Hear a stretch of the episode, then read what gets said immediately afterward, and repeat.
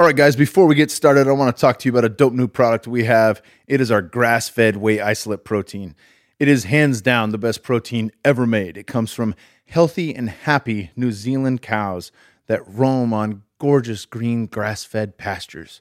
There's no added sugar, which means it's great for a low carb diet, which I follow pretty much year round. Because even in the summertime when I'm eating carbohydrates, I don't want to get carbohydrates in fucking powdered form. I want them from sweet potatoes, starches, berries, real food. That doesn't mean I don't mind getting a little extra protein from powder form, especially when it comes from high quality cows. And this has got it all. It's got a lot more than most protein powders. We include digestive enzymes that help lower inflammation and help you absorb and assimilate the most amount that you can possibly take in from this protein. We've also added in probiotics like Lactobacillus acidophilus, which is incredibly important for the gut microbiome and our immune systems. Check this product out. You're sure to like it. We've got delicious flavors like vanilla and Mexican chocolate. I know you'll enjoy it. Give it a look. We isolate protein from grass fed cows. And I'd also like to talk to you about joint oil. This is hands down the best tasting supplement we've ever made. It's incredible for joint mobility and health. It's got a boatload of fish oil, curcumin from turmeric, borage oil, which also helps with inflammation, and a product called Avovita, which is a highly bioavailable form of avocado oil. So when we dive into this product, we've got a high amount of EPA and DHA, which are very usable forms of fish oil. Your body does not have to take it and recreate it into something usable, which is the issue with chia seeds and flax. Not so with this product, but it doesn't taste fishy. The flavor is tangerine dream. And if you remember growing up, the absolute incredible flavor of an orange push pop, that's what this thing reminds me of. So the recommended daily is two teaspoons, but I don't mind just turning this thing upside down and squirting in a big dose into my mouth. I like to load up on fish oil and turmeric. And we use a very highly bioavailable form of turmeric, curcuminoids, which is a turmeric extract, and it's the most usable part, the most anti inflammatory part of the plant. So we have close to 100 milligrams of that per serving. That means you're going to be getting many different things working on separate pathways to lower inflammation and pain and help you move right throughout the day, through hard workouts and grind. Keep the grind going, keep the pain low, and get back to the gym the next day. Onnit Joint Oil. Check it out. And be sure to punch in onnit.com slash podcast at checkout.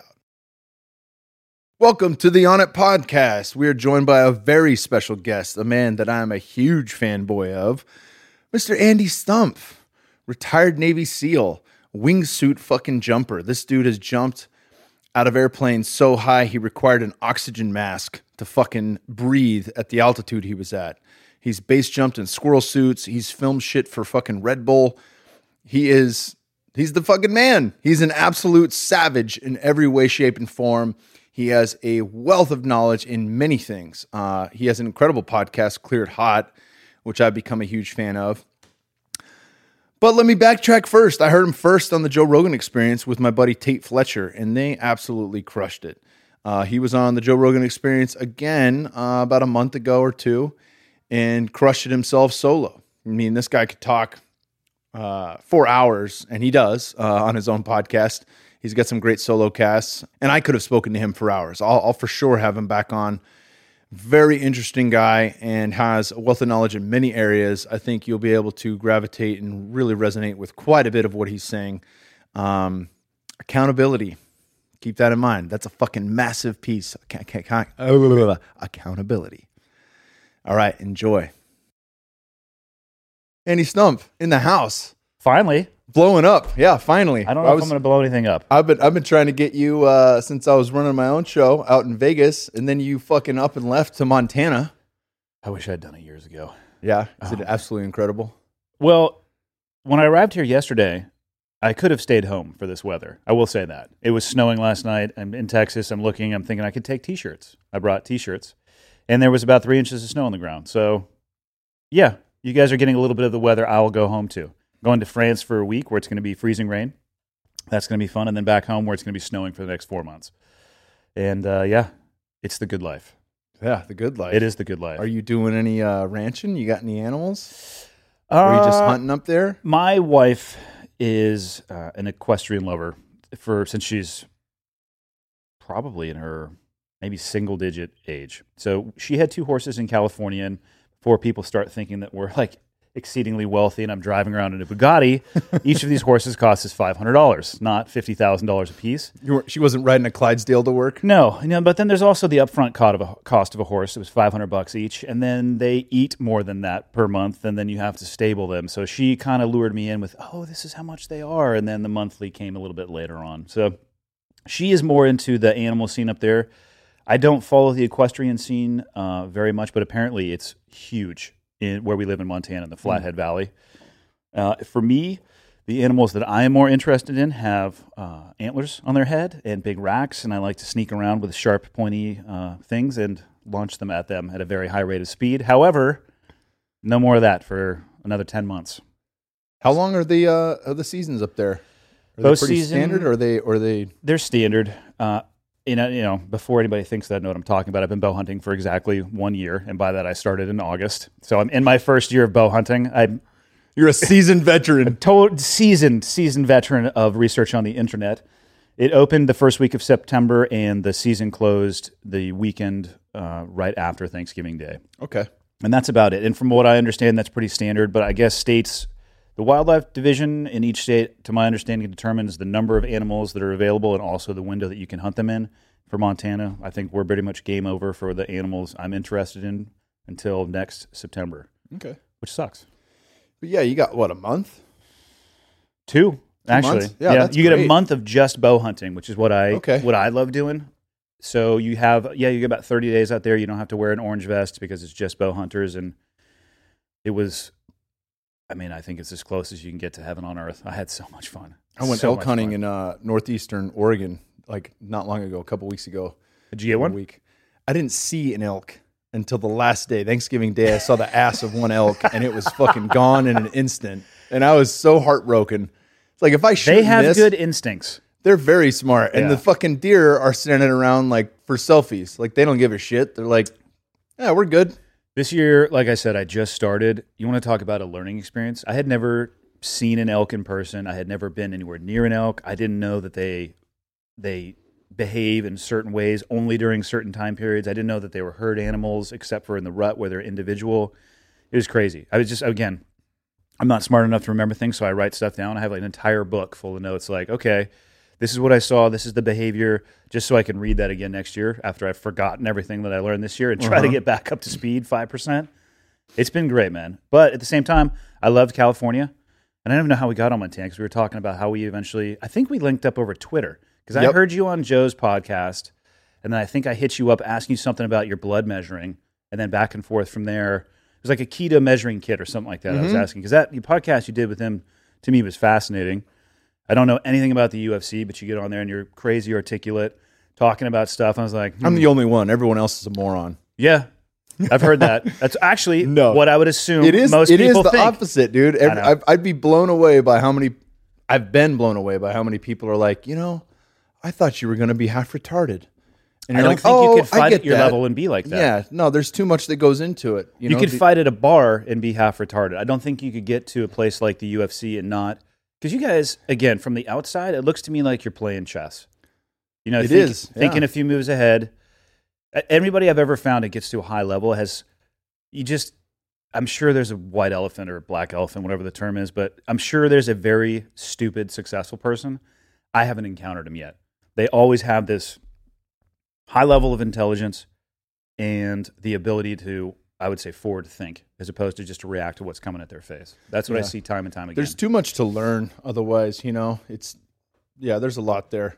But yeah, yeah. We started we started dating on Twitter, yep. and um, Classic I had heard you with 2016 romance. I mean, That's it's right. where it all starts on the That's internet. exactly. That's right.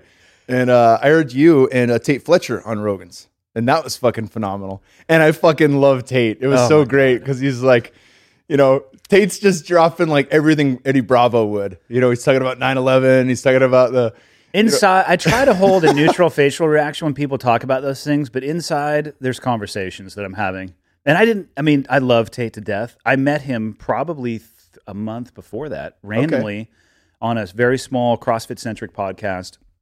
And I didn't know he was going to be on it. And we just happened to be, uh, Wellborn was with me, the guy I'm here to speak with.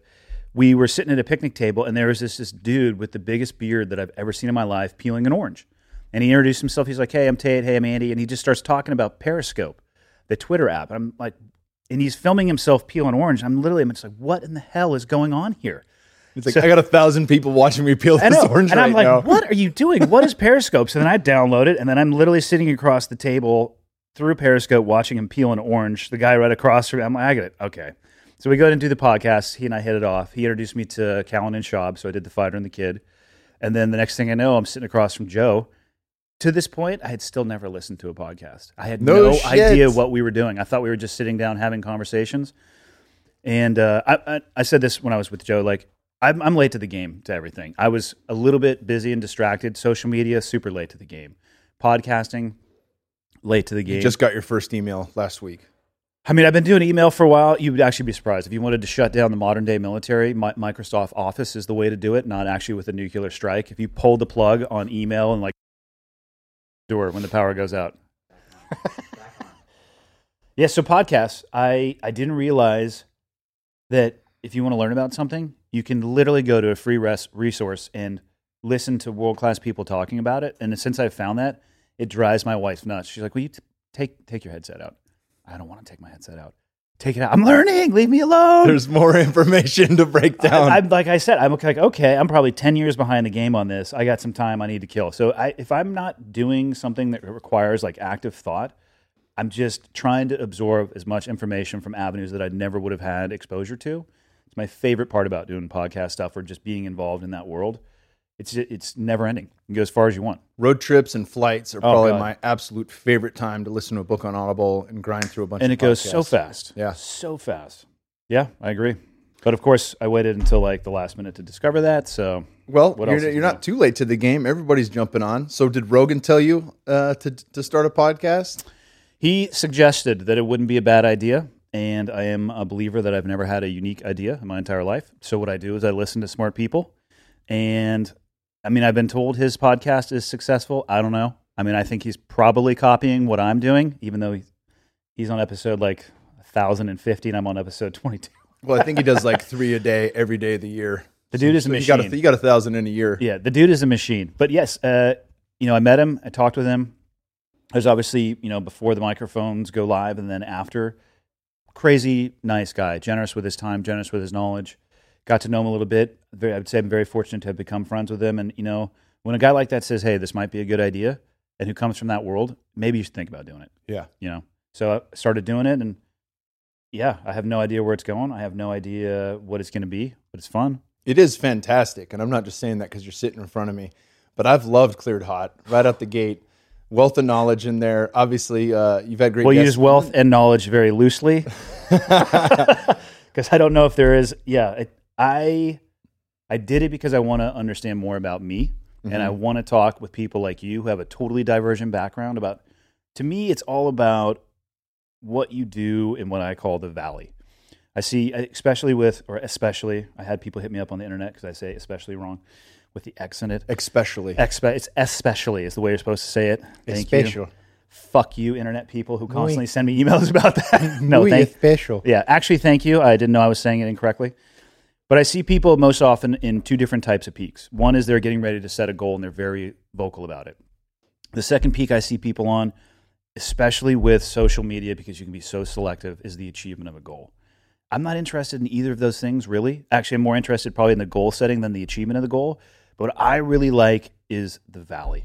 What happens in between those two places? Because, in my opinion, that's where you find out who you are, because that's where the struggle and the grind and the adversity. If you only watched fighters getting into the cage, like if that's all you knew about the UFC was you turn it on for the fight, how much do you really know about the UFC? Nothing. Or your journey as a fighter and what it takes, right, to actually be a fighter. That to me is so much more interesting than, hey, look at me. I'm so successful. Here's my car. It's like, get, get out of here. Yeah, I'm four percent body fat Yeah. year round. I'm so ripped. I just dieted for this picture for 180 days and I'm unhealthy. And ah, look at me. And it's like, no, let's talk about those 180 days. That to me is what is interesting. And I mean, I think that's the power of social media. Like you and I randomly connect, and here we are finally sitting together, probably a year and a half, I think, after the first Yeah. time we ever bounced back and forth. There you go. It's been a minute. I thought it was going to be even longer with the, with the move to Montana and and then Oh, I just coming out here. But Flown you up there. You'd have never left. That's the problem. yeah, Be on a well, I, podcast. honestly, I don't. it was the podcast had- that never Be on a podcast would have had to come Yeah. up there. Like, yeah. Hey, well, maybe you need a co-host down the road or something like that, and I could just fucking sit in there and be a ranch hand. I'm game. I'm open, man. I, I have no idea where it's going. Uh, and you know what? I, I love sitting down with people, but I also love the questions that people ask. A lot of them are military based because a lot of people have questions about the military. You know, currently 0.05% of people are actually serving in the military. So I get the questions. I try actually not to answer most of the military ones because I would love to keep, I would love to eventually be a guy where people look me up and they're like, oh, he was in the military? You know, like I'm very proud of that time, but I would rather do something else with that time and be known for that than just a guy. Oh, he's one of those military guys. I don't want to be that. Yeah, I'm But kind of the same way on fighting. Like if somebody Yeah. wants to ask me questions on fighting, like sure, I'm happy to talk about that. It's Yeah. not an issue at all. But that's like a whole cha- that chapter's long over. It's what I did. You It's not who I am. Is Mhm. what I try to describe. But what I find that people will pay attention to, and when they ask questions, I try to relate it back to something that I have personally experienced, or something that I've personally seen with my own two eyes. And then again, on top of that, what I think is the most important is just being honest. Like I'll be the first to admit my failures and my struggles and where I have messed stuff up. And I think if you don't have that, or you're not willing to do that, I just I don't have time for it.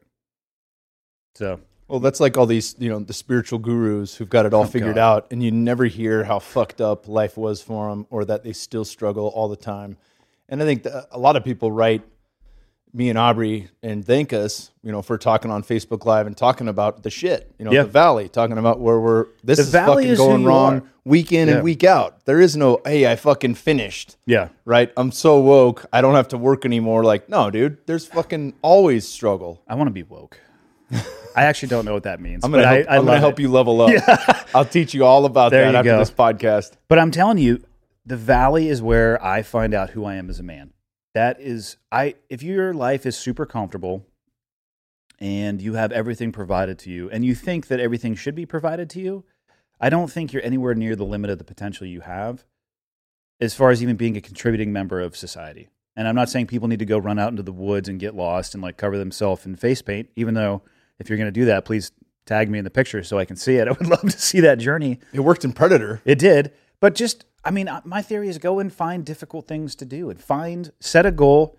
use your starting point, and then dig in and just revel in that journey to get you there, a day at a time, a foot at a time, an inch at a time. That's that's to me so much more valuable as a person, and I think important as a lesson for others. Hundred percent. Well, that's a great segue into kids because you're talking about an idea that a lot of millennials, for for for better and for worse, are are labeled as you know wanting, deserving, you know, thinking they should have everything handed to them. And I'm not saying that's the case. I got plenty of millennials that bust their ass for friends. What is the But- age range for a millennial? What I is think it's it? up to 30 now. So Okay. it's like So basically born a lot what of people year? in their 20s. Okay, born Uh, in I like would the say. '90s, then. Yeah. Okay, Because you're you're about the same age as me. What? How old are you? 54. Oh wow, I I'm was 40. way off. You're 40. I'm 35. We're right. Yeah, Yeah. we're Generation X. Emotionally, I'm about seven, I believe, but my driver's license says 40 as of October. You're allowed to drive as a seven year old. But yeah, The, this idea that that and this goes into kids because how should we raise our kids? And this is something that I've loved listening to Cleared Hot is the fact that we live in a fucking sugar coated bubble boy, protect everyone, participation award. Yeah.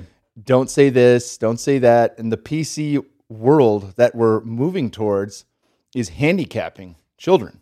And it's not just millennials, it's fucking even the generation before them that's really looking to get fucked because there's there is no challenge. We're taking this, we're taking competition away from competition. Yeah. We're not allowing children to fail and to learn from their failures and fucking mistakes. Like I talk about this a lot. Like a lot of times you look back on a mistake or a shitty spot in your life and you're like, I would not have leveled up or grown from that had I not experienced that. It's the best thing that happens. Yeah, that Yeah. was an amazing piece that allowed me to grow and change as a person. Uh, this is, and this is where I think I start viewing the world differently from most and not from all. And I don't make a, a character judgment or a value judgment on it, but it's tough for me to sit back and, you know, my son is going to go into college in, I hope he'll make the choice to go to college. I'm not going to force him. My, my theory is that, you know, I want to provide for him the opportunity and enable him and empower him to make those choices. But if he goes to college, you know, I look at what's happening in what people consider to be higher education. And again, no character or value judgment on it, whether or not you swing left or right. I don't care what people's political beliefs are. You know, it, you know, be whatever it is that you want to be. But I don't know if I want him to go into that environment because of the things you described. That's, you know, we need to we need to create safe spaces from ideas. Whereas my theory is I don't look for safe spaces. I make them safe when I walk through the door. And I teach my kids to do exactly the same thing. And your words don't hurt me. They might be hurtful and they might hurt my feelings, but I'm not going to break my face because you said something to me that I don't like. Like, you know, your eyebrows are terrible. Like, oh, like I'm going to I'm going to be okay. So, in my opinion, I'm used to working in an environment where you're always looking for angles. Angles to you could call it an opponent, you could call it an enemy. I'm looking for an angle to maneuver on you. And what I see in that environment created where competition, you know, we can't keep score because that's going to make people feel bad. We can't say these things. It's an artificial environment that the people that I used to square off with and the countries that support those individuals will look at that and go, ooh, that's a great angle. And they'll leverage against that. We think we're doing the right thing, but it's artificial. Nothing in the real world supports fairness, supports equality, supports that anybody else in business, especially when you start talking global business, they don't care how special you think you are. They don't care about your feelings. You need to be able to get out there and get your nose bloodied and get back up again. And when you remove that learning process of, to me, I didn't go to college, uh, probably couldn't have got into college. Strong 2.5 GPA in high school. Yeah, you and me both, brother. 2.5. Hell yeah. Yeah, uh, grew up in Santa Cruz. I was doing other things at the time. Uh, I know Santa Cruz well. yes, yes, it's a very interesting environment, but I mean, it's just I see, I see what's being created. If I hadn't have left Santa Cruz, it's a very insular environment, I would have had a different perspective of the world. And the perspective of the world, as much as I believed it to be true, it doesn't make it valid outside of the, the boundaries and borders. And I just see us setting up this long term. If you look a few moves into the future, how far do we want to go with this? The only way the environment works is if we close off our borders, not only physically, but you know, information wise as well too because our little ecosystem that we're creating is not going to survive in an environment where people will look at what we're doing and say oh that's great. I'm going to crush you. I'm going to take what you think is your strength flip it on its head and it's now going to be the biggest weakness of the country that you have. So i teach my children the exact opposite and they it bothers me. Like they use words like triggered at my son's school who's 14 and they'll and so he'll say that to me in the car and i'm like and i'll stop the car and i'll pull over and be like listen don't use that word.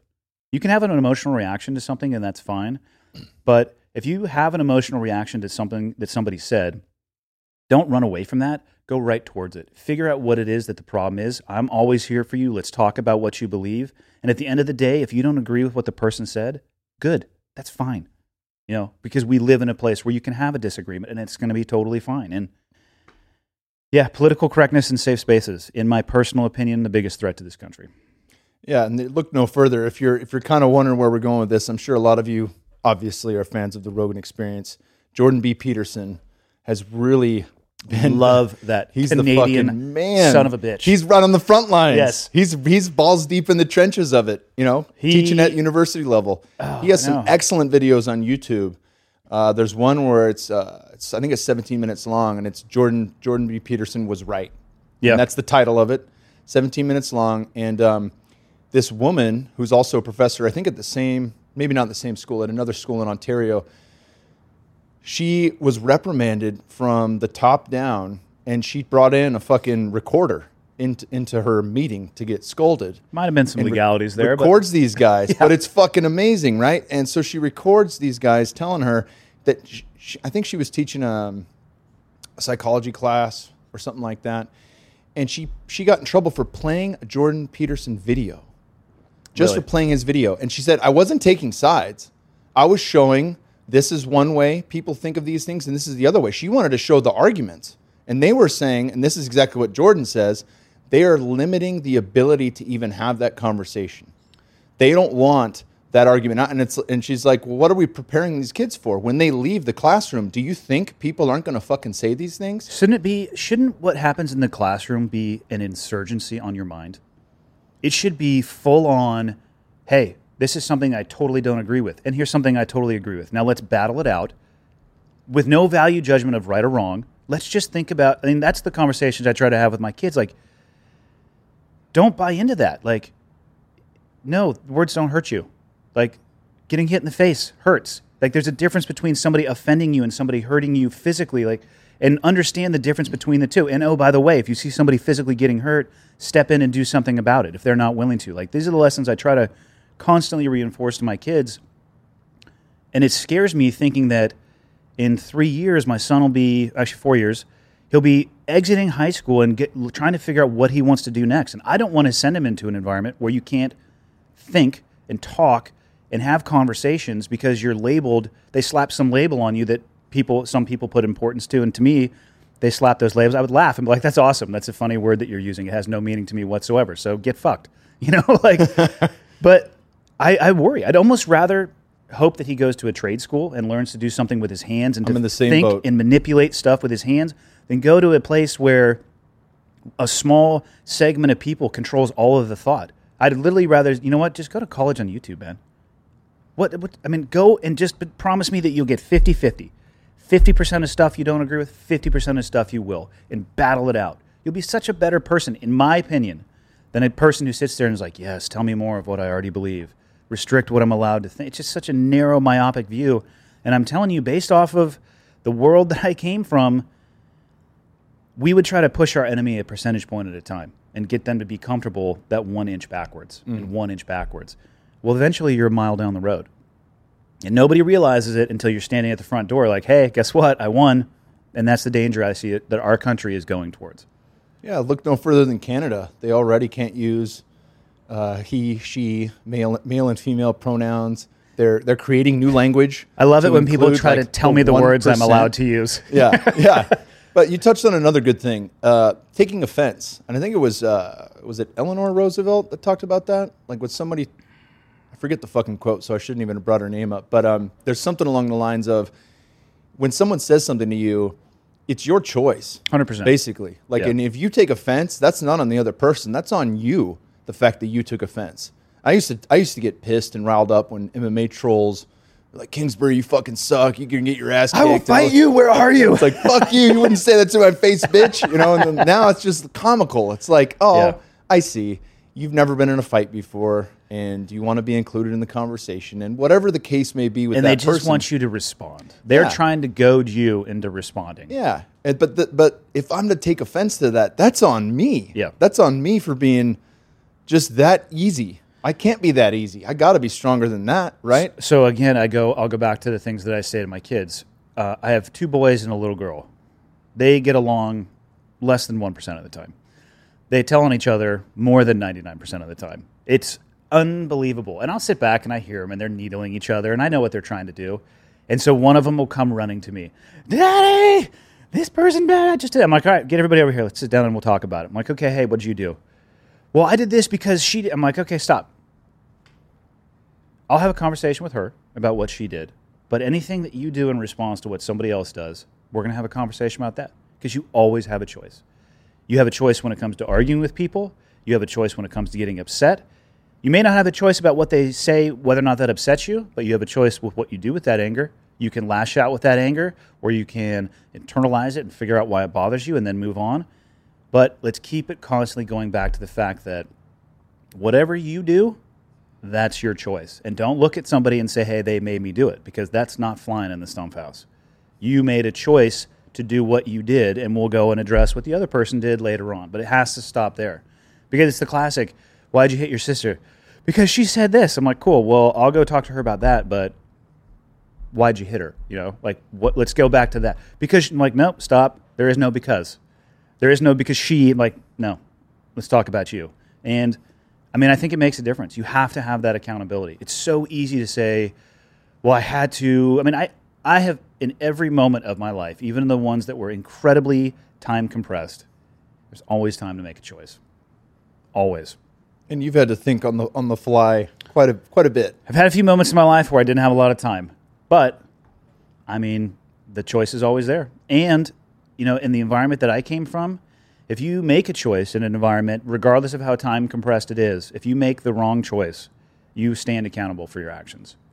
And I've been there in military circles, you know, where investigations are going on, and if somebody stands up and says, "Well, I did this because somebody told me to," or "I did this because of somebody doing this," it's like, no, you stand accountable for your actions. So, it, and my parents were like that for me, and it was reinforced when I went into the military. And I think it's, I just think that level of accountability and not looking externally for the motivation to the actions that you take like that's the kids that I want to raise. Like, and I think if we could change people in this country to think that way, we would be a far, far better nation. Hundred percent. And and you touched on something there too that can be extrapolated into the positive is is not waiting for the external motivator. Yeah. Right. Like well, because what do you do when it's not there? It's Yeah. this you looking in the mirror. Like, don't look for external motivation. You need to. You know, it comes to like when you talk about. Uh, I talk about leadership uh, often in front of organizations, and it's funny. Every every organization wants to say, "Well, we do this, so we do this type of leadership." I'm like, "Uh huh, yeah, tell me more." And then I'll go work at another company that goes, "We do this type of leadership." I'm like, "Uh huh, yes, tell me more." Because there's only two types. There's good and there's bad. Everything else in between is total bullshit, and it's an excuse. It's either effective or it's not effective. So inside of that, I think there's only really two types of way ways to lead. One of them is external, micromanaging, which is the same thing of having to constantly look for other people to motivate you. You need that person over your shoulder to tell you what to do, how to do it, how fast. And then when your internet connection goes out and you can't find the Instagram meme face or you know Instagram meme Facebook page, that's an interesting pairing of words. When you can't find that source of information, you don't have any motivation because just like a micromanaging leader, when they're over your shoulder barking at you, you'll do the minimum amount of effort to get them to go away. When they leave, you're doing God knows what. Probably not what your job is though. Versus the other side of the coin, you know, so that's pushing people. You can push mm-hmm. your people or you can pull them, and that's inspiration. And I have people that I've worked for that I haven't seen in probably close to a decade that I still think about when things get difficult because I am still trying to live up to the example that they set. They had such an impact on me that absent them physically being there, I'll still do everything I can not to let that person down. And it's made me a better person. And that's what saves you when you're in the valley and you don't have cell service and you can't find the external. You know, it has to come from inside. And I see most people, they want to consume that motivation instead of derive it from themselves. Yeah, I'm blown away by how many people on the Facebook lives, you know, they'll ask me what keeps you going when your motivation's down or what does this or what Yeah. does that. And, it- guess, it- guess what? Everybody has those times. everybody. And I don't deny the fact person. that I'm not Yeah. that I don't struggle with the inner bitch as Rogan calls it and Kevin Ross said the same thing, but at the same point, that's not my kick in the ass to go look for it online. That's not my Yep. kick in the ass to say, "Oh, you know what? I really need John Wolf or one of the great trainers here at Onnit to put me through a workout." Yeah. Like, no, that's that's just the that's the knocking on the door for me to find it inside to push myself through something. I, and I feel like people have been taught or conditioned, or I don't know the word. I feel like somewhere that mechanism in a lot of people, and that maybe that's the concern that people have with millennials. I don't know uh, that they can't they can't flip that switch and switch back and forth between a balance of external and internal motivation and discipline. And I don't know what that comes from, but I would say that if you if you most people's arguments or concerns with millennials, I could probably derive that and boil that down to, you know, the internal versus external argument. And I don't know, I don't know where that was lost. Well, I think it's in school, and I, this is a conversation I had with Ben Greenfield uh, Yeah. about because I figured, you know, when I went up to interview him in Spokane, that it was going to be like Captain Fantastic, you know, ten kids all off the reservation, everyone's homeschooled. He was That's home- too many kids. He was by the K- way. he only has two twins. He stopped there intelligently. He's like, all right, we got twins, we're good. never have ten kids. But uh, you know, that was it, he goes, dude, dude finished high school, K through twelve, homeschooled, finished at like fifteen or sixteen years old. Highly intelligent, graduated college early as well. And he saw the the benefit of that as well as the downsides, right? And he's basically in school, you're taught what to think, not how to think. And I don't know if you've seen Captain Fantastic, but it illustrates beautifully what's lost in our current education system. His job, Ben hmm. Greenfield's, is when the kids are home from school, he's fucking 100% dad. He's Yeah. done with all his work. He's not on his cell phone. He's not emailing people. And it's full time being dad and making sure they understand the things that are not being taught in school, like how to fucking find and forage food in the wild, Yeah. how to fucking shoot a bow, how to do all the things, but play in a team, how to do these things. How to that, think critically in an environment with no boundaries. hundred percent. Yeah, I agree, man. It's uh you know, so we in California, I actually think all schools in the US are doing the common core curriculum and like my kids will come home and I can't even help them anymore with their math is usually the one that they need help with. I can't explain the the algorithms that they're using or the way that they're doing math. So I feel I feel almost helpless when it comes to that. So I try to supplement that with all right, here's how you read a map. You know, here's how you start a fire. The only, I mean, I, I believe me, I mean, I think the most important classes I ever took looking back on my life were probably the only two I use every single day, or three would be math, English, and typing. Those are the three most important classes that I ever took. But I, I went to a lot of other classes, which I think rounded me out as an individual. I'm glad I have that basis of knowledge, but you can also find that in other places besides school. But school, again, is a contrived environment. Class starts at 8, it ends at 8.45. This is the subject for this class.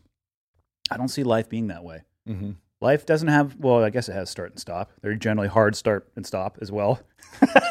Once you reach the uh, boundaries of either, I think it's pretty much go until it's stop. But there's no, there's no barriers. You can drift as far as you want to, and I and I just I wish more people would drift. Yeah, you got to find some shit out for yourself. One of the things that I liked in that movie was he, he sent his kid off to travel the world. And Joey Diaz actually spoke about that. Yeah. He's like, all these fucking kids trying to go to college. He's like, get a fucking job for a year, save your money, you know, figure out what a dollar means, understand that, understand what it means to work, and then travel, spend that money, see the world, see other cultures, see what it, see what's going on outside the box, and well, then and I figure out what you want to do. That would shrink the artificial bubble, and it would get people to push back against safe spaces and political correctness. But I read a stat not too long ago, and I'm sure I'm going to chop it, but I think it was 20% of people in the U.S. will get their passport. Five percent of them will use it, Damn. which is crazy because most people in the U.S. and again, no character or value judgment associated with this, think we are the center of the universe. And if you haven't gone out and seen how other people live their day to day and get an uh, you know, I went in 2013 to Kenya to build some schools. And there was a woman who walked to the hospital from miles away, gave birth, and that afternoon put the baby in a wheelbarrow and walked home. That is different than the birthing experience in the United States. Slightly. Slightly. the rest of the women, you know, some of them came over, not the rest, but some other women came over to help, but they were spending the vast majority of their day trying to find potable water. And the water that they were considering potable, I would not say was potable. Uh, you look at the environments that those people live in. I've been, uh, you know, to places in Africa, obviously the Middle East. I spent a large portion of my adult life, and it, you see these things that people are the baseline of their life. Like this is their best day. It changes your perspective on the worst day of where we live here. But you can't really articulate and describe that to someone. They have to go over and see it with their own eyes. And a lot of people will look at, uh, you know, they want to put more weight into things that veterans say. And I'm always cautious with that. You know, being a veteran doesn't dispo- uh, you know, uh, dispel, or not dispel is not the right It doesn't give you some crazy amount of knowledge. It does. It's not some banner that you should be able to wave. It just gives you generally more data points on other places in the world, which changes your perspective Yeah, far different. and your appreciation. And because I notice in myself, a difference in perspective will be a difference in appreciation. If you want to really appreciate the small things, go to a place where they're they don't have small things, where their their daily goal is to try to, you know, sustain life. Yeah, fortunately for I met my wife on a tour for the a goodwill tour for the troops to uh, in Kuwait and Iraq, Yep. and I've done about ten of them. And Where'd you go in Iraq? uh, we've been there twice. The second time we stayed at Saddam's palace. That was a fucking trip. We watched the UFC fight in Saddam's palace. I was like, what the fuck? They had pizza and cookies. Oh man, Uh, we my clear- diet was we off cleared, the rails. Yeah, we cleared Saddam's palace uh, in the first invasion, so we were there for that stuff. And uh, yeah, man, that country was it was a, uh haves and have-nots, gold-plated faucets versus no running water. You know, Yeah. it was. It was. Yeah, they bizarre. talked about how he filled the pond, right? Yeah. Because they can't. Yeah, Uh, Allah cannot see sin over water. there you right? go. So so we're gonna fucking put this whole thing underwater, uh, Yeah. and then he took he took water from like every surrounding town for a week or two. Nobody could fucking have water Yeah. while he filled this man-made pond. Good guy. Strong. It's a strong move. Uh, yeah, he ruled with an iron fist for sure. Yeah, don't go back to Iraq. Don't go, No, don't go to those no. places. But yeah, talk, you know, going back to what you're talking about, like when we were flying over in Afghanistan and looking at the opium farms and things like that, and you see like every little hut is smaller than the garage, my mom's detached garage that I was living in. Maybe it was like a quarter of the garage. Yeah. So we had four of these huts going for us when I was complaining about making shit money in the UFC and living in my mom's garage. And most of those people are lucky to have a light bulb. Yeah. You well, look at India. Like everybody's complaining about fossil fuel consumption and shit like that, and I think we can, you know, let the market shift that. But in India, they're still burning cow patties as their source of warmth. Like millions of people are burning shit each night to stay warm. I bet that smells good. Uh, yeah, right. Like next time you light a fucking Yankee Candle Company candle, Totally. Do they make that that, flavor in Yankee Candle Company? Like, I'll take the be Indian cow one. patty, please, Yeah, for Indian cow pack patty. of five. it's on clearance. But you know, again, so I bet you when you went over there and like you said, flying over Afghanistan and seeing the baseline standard, you get home. I mean, I've been on flights all over the world, and my best flights are the ones that come home. I'm so thankful of the small things. It just, but you you got to see it with your own eyes. I don't blame people for not understanding. Uh, I, I guess I would say I blame them for not adventuring and figuring it out for their own. Again, with no, I'm there's people like, you're an asshole. I'm like, I'm not making a character judgment on it or a value judgment. You just there's value in character to be found there, and I wish that more people would go headlong into that. Yeah. Yeah. It's, it doesn't matter if you're in a small town or a big town, you're still in the confines of this place. Yeah. You know, and they're all different. The variety, it's fucking US is big. Yeah. There's a lot to explore here. Santa Cruz is a good example. The best part about growing up in Santa Cruz is leaving, and if you don't, you will have a skewed perspective of the world. We moved to a town that has twenty thousand people in Montana. My children will be shepherded to leave and go and look and but I mean they've already been to Europe twice. Uh, I mean they travel with me because I, I refuse to let them think that the U.S. is the universe. You have to you have to see the board for what it is. There's a lot of other pieces on the board. 100%. So let's dive in. Let's dive in. Okay, like that? Let's dive in let's go. to skydiving and base jumping. Okay, Cause, cause you're, you're kind of known for that. And I would love to fucking be able to get out there with you at some point. I'll take you for a tandem. That's easy. We Okay. just got to go to San Diego. That's that's two hours of your life. so we spoon for the entire, entire flight down. yes, right? I'll be I the like big that. spoon. Okay. You'll be the little spoon. I like that. Uh, Do I have to cut weight? I'm currently right at 220. just tell them you're 200. It's fine. Okay. Yeah. Because I could do a weight cut. By law, probably need to. Let's just tell them you're 200. All right. Right, what's the worst that could happen? You're gonna hit the ground before me, so I'm not worried about it. Yeah, you got it. you got a little cushion there. Maybe the extra 20 pounds gives you more cushion. I took uh, Steve Weatherford, who was the punter for the Giants, for a tandem, and he was a big boy, surprisingly enough, as most people in the NFL are.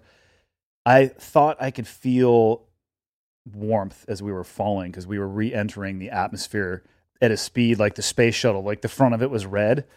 Holy cow, man, we were moving. So if, I, if I can handle that, we can definitely uh, we can go for a tandem. But yeah, I spend about half of my year jumping out of planes or off of objects. Currently, I I'm going to put an egg timer on that. I think maybe two or three more years. I'll be comfortable. I'll always jump, uh, but I will approach how I jump differently when I'm not. I don't want to say stuck, but let's just say in the middle of the endorsement game Mhm. or the endorsement world because right now it helps me pay the bills and so i'm going to pursue that and then hopefully in those couple years i can find an offshoot or an avenue where i can where i can accept less risk and do it more on my terms as opposed to like all right i need i got to get some social media stuff i owe some pictures because most endorsement deals in these days are social media stuff pictures and you know things for brands to use and if i was independently wealthy i would still jump i would just only jump in my american flag suit and when I wanted to, as opposed to having to like you know kind of schedule stuff out so I'm I'm covered for my contractual obligations.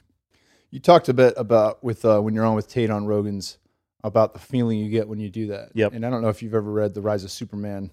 Uh, you talking about the flow state? Yeah. Yeah, I have. Yeah. And so people have this this idea that guys are adrenaline junkies and that's Yeah. what they're trying to do and I they clearly despise that they term. clearly illustrate that it's really an addiction to flow state and it's not even an addiction much less as, as it is this thing brings me peace this thing brings me stillness and whether the whether you word it in the way that a yogi does or somebody Yeah. from the far east they're trying to fucking tackle the same thing you know many paths lead up the mountain and that's your path up the mountain is that correct It's 100% correct. I do enjoy the sensation of flying. I mean, it, how could you not have a smile on your face at 120 to 150 miles an hour forward when you're flying face first? It's impossible not to smile. I've tried, it doesn't work. Every picture, I'm just like, ah.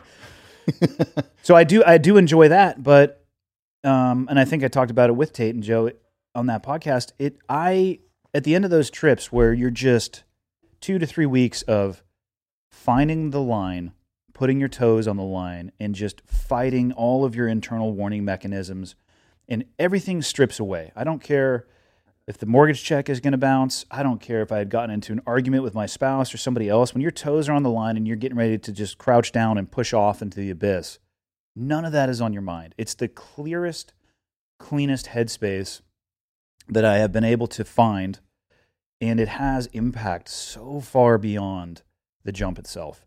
I'll come back from one of those trips and I am my stereo equalizer is from a 10 down to a 2 for months afterwards. And it's because of the flow state, it's not because of the adrenaline. Is there adrenaline associated with that? Sure, but I, that's not just that's not what I'm looking for, but people it's hard to say it's hard to say that because so many people associate adrenaline with because they see the videos on YouTube like, "Oh, you have to be an adrenaline junkie." It's like, "Ah, well a lot of those people are are the ones that are saying that that have never done shit either I you know? also find that to be the case. Um, I, it's why I don't like talking about the risk very often. I, I do believe that there are people who want to romanticize the risk and then define themselves by that risk because they've never had something else. I've had enough risk. I've done the risk aspect, and I know there is risk in what I'm doing, but I also spent a lifetime learning how to analyze, assess, and mitigate risk. So I do a dangerous activity as safely as possible inside of the parameters that I set for myself. Not because I'm trying to scare myself or be pumped up with adrenaline, even though those two things happen. Those are kind of like they're corollary to what it is I'm trying to do. I'm, I'm after exactly like you said. I'm after what it does for my head and then what that does for my ability to be in a relationship with my wife or to be a more compassionate parent for my kids. It just turns the volume down. You're like, whew, all right. And that will make no sense unless you've done it. And if people are thinking about do it, don't do it because it's dangerous. that's that's one way to give advice on it.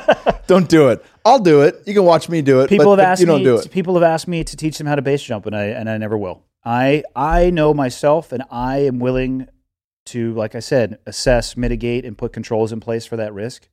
But I don't want to. I don't want to take somebody or pull somebody into that environment because I would feel responsible for them. I'm not going to stop somebody from doing it, but and I can point them in the direction of people who are far more qualified than myself to teach them, and I'll be more than happy to kind of check in from time to time to enjoy the journey. But I don't want to be the person responsible for that. Yeah.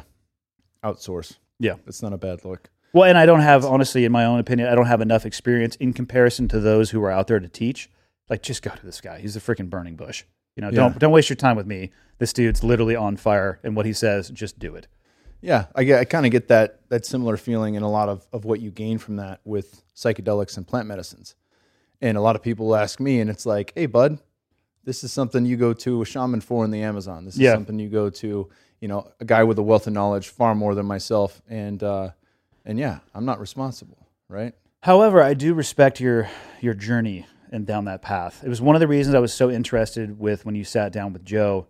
So again, I, I went I took a hard right that most people don't take early in my life. But again, growing up in Santa Cruz, we can go ahead and we'll call it plant based medicines. Um, but Maybe not done medicinally in yeah, was, places. I don't know if I had glaucoma or a headache at the time, but it's uh, you know whatever people will go and say to get their card. But um, maybe it was different. I mean, I, I was young, growing up in an environment where that was kind of the norm, and you know, and then I went into an environment where it was like hard and fast, like go ahead and mess with this if you want to. You're out of here. So it was, and then of course the medicine that you get there is, hey, I have a headache. Well, here's literally 50, 800 milligram Motrins. Make sure you eat something with this because otherwise you'll shit blood.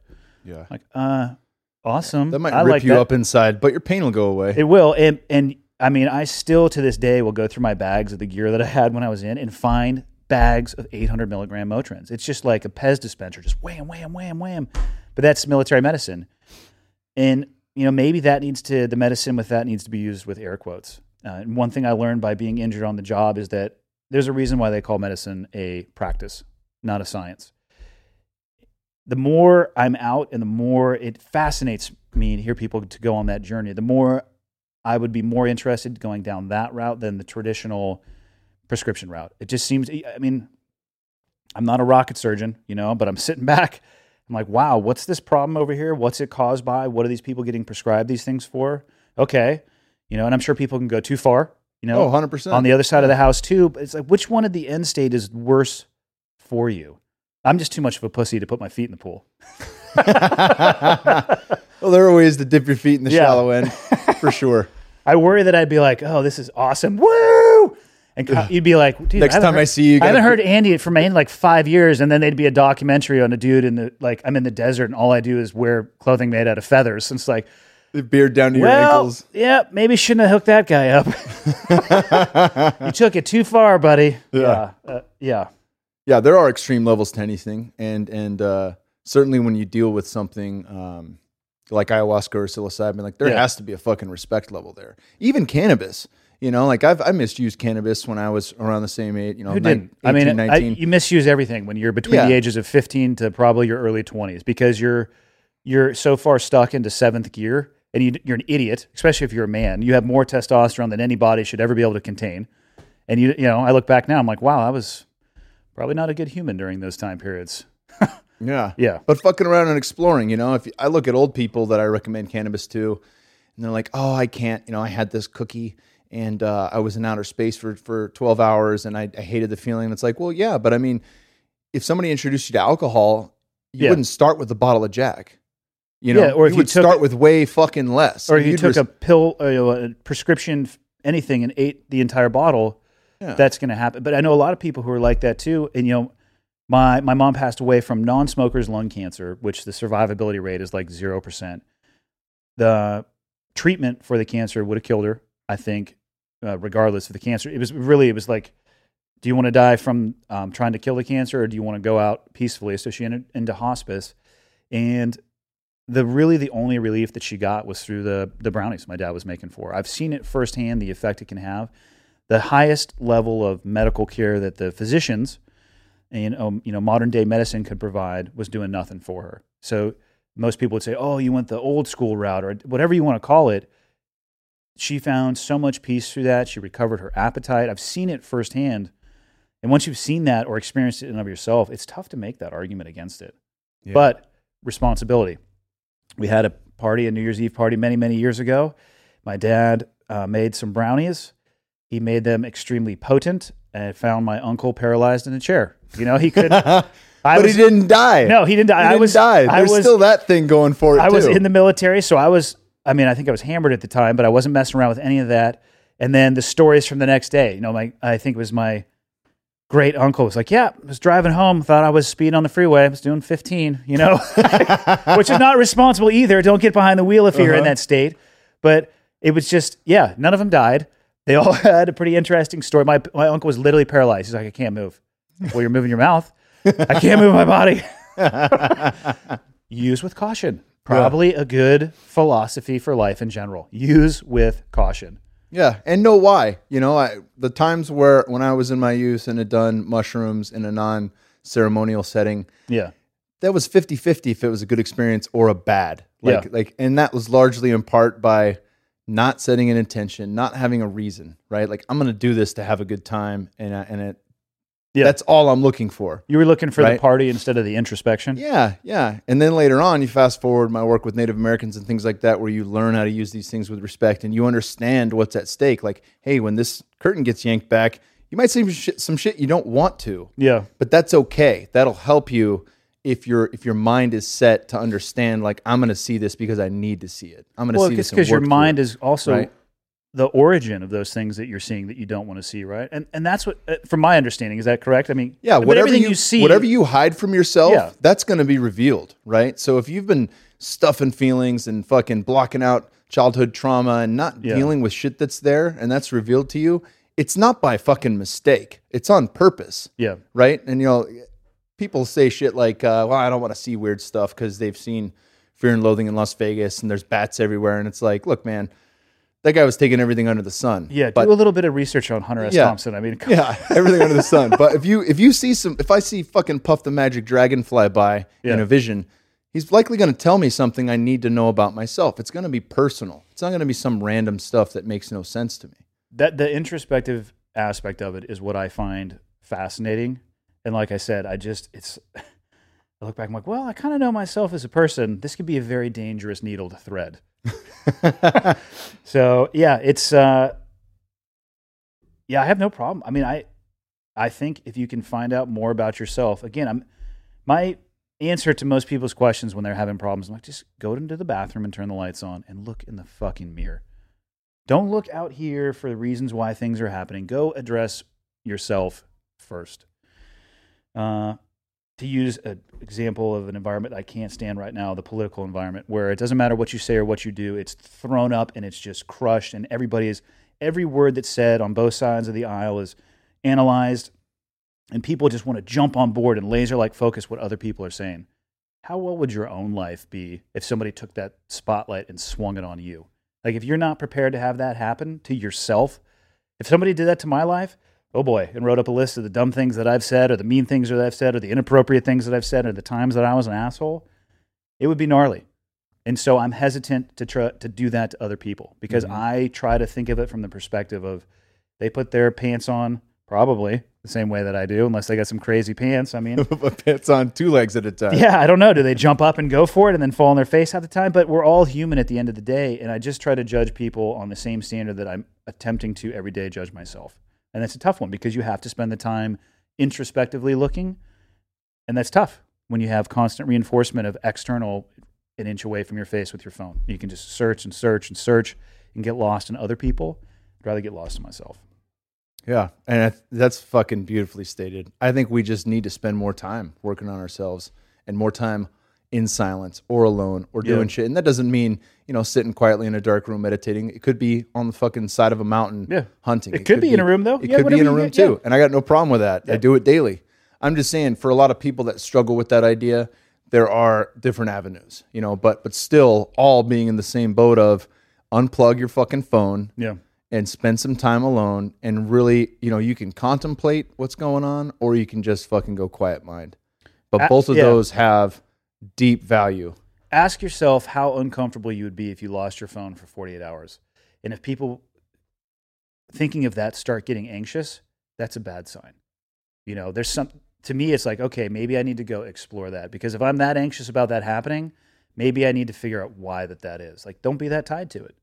I wouldn't enjoy it, but at the same time, go hunting, airplane mode, see ya, I'll check in later the day, and it feels great. And none of the experiences are coming through a screen; they're all coming through my through my eyes. You know, out in the world around me. Hell yeah, bro. That's what I think, at least. Yeah, that's that's good. That's good thoughts 60 30 chance I'm wrong. So, and I leave that other 10% for the variables. Who knows? for the variables other. Yeah. so let's talk. Let's talk a little bit about the military. Oh boy. Okay. Let's let's. What do you want to know? Let's, let's jump in here. yeah, you you were. Uh, I I kind of like this story where you're talking about accountability, and with and I know we were talking about that earlier, but I I wanted to dive into kids and make sure we got to that accountability. What happened to you when you was it when you were going through BUD/S when when the when the fight happened? Oh, you're talking about the little bar incident in Tucson. so I had made it through the SEAL selection program, and it's a very important milestone in your career. You know, you graduate BUD/S. People think if you make it through BUD/S, you are a SEAL, and you're absolutely not. For people who don't know what BUD stands for, it stands for Basic Underwater Demolition with a slash little s. So little SEAL, big basic. It, you're going towards being a SEAL, but you're big into the basic pool. You don't know anything. We, you know enough to be very dangerous to yourself and those around you. It's a selection process. It took another year and a half after that until I earned the my trident, which is the metal pin that they pin on your chest. They do a ceremony, you get a certificate, and then they go into the military and they actually change your designator, and that then you start becoming recognized as being a SEAL. So that's a monumental uh, career milestone uh, if you're going to go down the SEAL pipeline. So, about six weeks after that monumental experience occurred, so I'm obviously just King Dick, right? Biggest, baddest dude. I think I weighed 180 pounds at the time, maybe 170. Uh, biggest, baddest dude. I could do no wrong. I've achieved the peak of my life. I'm out of the valley, I'm onto the peak. I do my first trip with my first platoon and a platoon is just an operational element of somewhere between you know 12 14 18 20 guys now at a seal team. They're the guys that you work with for a year and a half then you deploy for six months. Great relationships. And inside of that it's it's huge into the mentoring side of the house because we've got to pull people along because like i said you're dangerous. You don't know shit. You know just enough to probably kill everybody and be the only one survived and go like what happened where'd everybody go you just don't know enough so we shepherd you along, but the guys in that platoon, I mean, you want to talk about worship or idolize, or I mean, I would walk on fire if they asked me to because I just wanted, I was where I wanted to be, and then my next goal was just I wanted to be one of the guys. So we go on a deployment, or not a deployment, a trip to Tucson, Arizona. I'm 20 at the time. We were doing, uh, we were having uh, bomb, it's called CAS, close air support, where you come in. It's actually where the term cleared hot comes from. The last radio call that you make as the guy on the ground for the pilot to release ordnance is you say, hey, you're cleared hot. You own everything that comes off the aircraft. It's not the pilot's fault, it's your fault, which is why I actually love that term because it's all about accountability. So we were there, and one of the days, I think it was one of the last days, the weather came in, or whatever it was, a mechanical reason with the aircraft. We got uh, notified at like 10 a.m. that we weren't going to be training that day. So obviously, we went to a bar because it was 10 a.m. We went to uh, an establishment that was designed for gentlemen. Uh, I was 20. I like those yeah. establishments. I've worked in a few of them. Yeah. So it was a gentleman's club, if you will. And uh, I was 20, drinking on a guy's ID at, in the platoon. Probably by noon, we were well beyond the legal driving limit. And by 4 p.m., I mean, we were probably time traveling at that point anyway. We end up at an Irish bar downtown. Uh, mind you, I uh, probably been in a couple fistfights in high school. I'm surrounded by dudes who I think are the biggest, baddest dudes on the face of the planet, and an altercation, verbal altercation starts. One of my buddies gets drug outside by the bouncers, and the guy's laying on top of him, and he ends up in the back of the cop car. Cops show up. We explain to the cops, "Hey, this is what's going on." In my infinite wisdom, I forgot that I gave him my full name, where we were staying, uh, and so did a bunch of other people. They let the guy out of the car. In his uh, state of mind, he thought the best idea would go maybe just have another conversation with the bouncers. That would be smart, right? Because there's probably some more things to discuss. Smooth, smooth, things over. Yes, I'm sure. I'm sure the bouncer was like, "Great, here we go." Uh, so he comes over and was, you know, arguing with the bouncers. The rest of the guys, we were all leaving. We were trying to get back into a government van, and I kind of hung back with another buddy of mine. I was just watching. I was across the street, and he mouths off. He turns around and he starts walking back. Well, one of the other bouncers uh, I think he had a leg injury, whatever it was. He had a crutch, and he just kind of picked the crutch up, and he picked it up like he was getting ready to basically brain the guy with the crutch. So I started walking towards him. I had a spider Spyderco in my pocket because that's smart to take a knife to a bar when you're drinking, and didn't know how to fight. Scared out of my mind, so I kind of take a step to the side. And I pulled the spider Spyderco out, and I just flipped it up And I put it up against the side of my leg. I'm like, "Listen, man, you don't want to do that." He stopped, and he took a step back. He's like, "Whoa!" Folded it up, put it away, started walking, and the guy starts yelling for the cops. He's got a knife. He just pulled a knife. So I hand the knife off to my buddy. The lights go on, and I have a choice. Right? You always have time, so you have a choice. My intelligent, choice, intelligent thinking while you're hammered.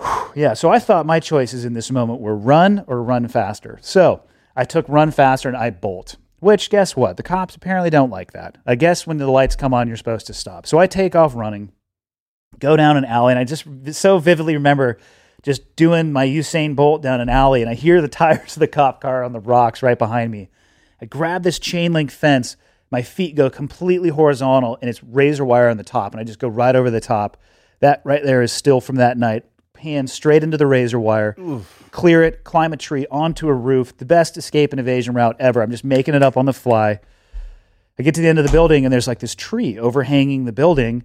I'm like, well, I'll just hang off the side of the building, and they won't see my hands covered in concealment, right? They can't see me. So I start hanging there. 30 seconds in, I'm like, damn, this sucks. A minute, and I'm like, I don't know how long I can hang on to this thing. So eventually just let go. Can't see the ground beneath me. Free fall, fall on my back on the concrete, directly in front of my entire platoon. It's still walking. So they pick me up. I switch shirts with a guy. We go across the street and we drink for two more hours. As the cop cars are doing like it's like helicopters over, we drink. They get into another fight later that night. Guy pulls a gun on us. Get back to the. Uh, one of my buddies got his ass kicked. People think that seals can fight. Some of them can. Some of them can't. When you're really drunk, I don't think anybody can fight. So his nose got a little bit adjusted. We get back in the car. We go back to the Air Force base that we're staying at, and the gate guard's just like, "Hey, is there is there an Andy Stumpf in your car?" I'm like, fuck. So yeah, uh, tried on some uh, some bracelets and uh, got read some rights. got charged with a few things. They let me go. And when we got back to the command, everybody's lined up, and it's all about what happened and why. And I had to sit there and try to explain why I took the actions that I did. And I went down the road of, well, I, I, was trying to do this because he did that. And I thought I had to do this. And they crushed me. And the commanding officer took a pair of scissors across the desk and he slid it to me. I was wearing a Trident uniform, a patch. It was a patch Trident on my pair of camouflage uniforms. He's like, all right, cut it off. It's like, fuck. What? Cut it off. I think I'd had it for six weeks. Cut it off. He wouldn't let me wear it for six months. He didn't take it from me, which would be an additional step, and I would have been kicked out of the SEAL teams. But you want to talk about a regrounding and a recalibration of accountability, and that regardless of what happens around you, you're responsible for your actions. And I look back, like we were talking about before we went live, about mistakes, right? And having a mistake be a marquee moment in your life, I think about that moment all the time, and it changed the person that I am. May not be sitting in front of you today if it wasn't for that moment, but it was never since then have I ever tried to say I did this because of. It's I did this and these are the reasons why. And if you have a problem with that, come get some. Because it's on me. And it goes no farther than that. And that's what I try to embody in my kids. Fuck yeah, brother. Yeah, I try. These little fuckers got excuses. Everyone's got excuses. Fuck, man. They're that's young. beautiful, brother. They're young. That's you know? beautiful. Yeah. But it, it had to have happened. I would have walked through fire to try to help that guy. And I still will walk through fire, but I'll think it through a little bit more and I'll consider the consequences of my feet being burned and maybe try to like I don't know walk around the coals. Maybe that's an option. Yeah. Is there, is there an easier path? Yeah. Hell yeah, brother. Yeah. Well, fuck, man. We we fucking flew right through that hour. There you go. What do you got? We got where where can people find you? You got uh you got some badass videos on Instagram. Don't watch them. I just CGI most of that stuff. Uh, yeah, I mean, I'm on all the so contractually obligated to be on all the social channels. It's all a version of my name. It's Andy Stumpfer some asshole on Instagram has Andy Stumpf, so I had to put two one two on there. Which people ask me all the time. It's my BUD/S class number. I'm the only SEAL ever to put their BUD/S class number on either an email address or. Pretty proud. Oh wait, yeah. Every SEAL I know has some version of that. yeah, but like I literally was like, oh, I guess I'll just be Andy Stumpf. It's like name taken. I'm like, who is this guy? I want that. yeah. So it's just yeah, just do a search on the internet and just don't listen to half the stuff that comes back up. We'll we'll link to all that yeah. all that good stuff in the show notes, and then yeah. of course, please check out Cleared Hot. It is a fucking awesome podcast. It's been I fun. Love, I love the Q and A's you're doing as well. I like them too. It's you know when people reach out, what I like the most about it is is I have to sit and think and be able to articulate what it is that I feel, not just be passionate about something, but why. And can I can I figure out how I got to that point based off of the things that I've seen or the things that I were taught? And then can I try to explain that in a manner that maybe somebody else could take something from it with. I love the Q&A, but I also, again, I mean, sitting down with people that I would have never met with totally diverse backgrounds talking about awesome stuff. Hell yeah, brother. Hell yeah, man. Thanks for joining the Onnit podcast, man. Thanks it's been an absolute pleasure. Thank you guys for listening to the Onnit podcast. I know you fucking enjoyed my man Andy Stumpf. Go ahead and check him out on his Twitter, Instagram, and all that fun shit we got linked to in the show notes. Please leave us a five star review if you enjoyed the podcast because it really helps people come to our show. And make sure you check out Andy Stumpf's podcast, Cleared Hot. And when you enjoy it as much as I do, go ahead and leave him a five star review because it is fucking fantastic. Thanks for listening, guys. All right, guys, you've got questions, I've got answers. Every Wednesday at 6 p.m. Central Time, I'm going to be on Onnit's main page on Facebook doing a Facebook Live Q&A. The Facebook Live Q&A runs for 30 minutes. If you can't make it at 6 p.m. Central Time, all you have to do is write in your questions and I'll be sure to get those answered for you, either by writing it or talking about it on the Facebook Live, which you can check out at any point in time after the show airs. But be sure to tune in live if you can. We're going to get a lot of information rounded out, talking about the podcast, talking about different health topics, and I think you'll enjoy it.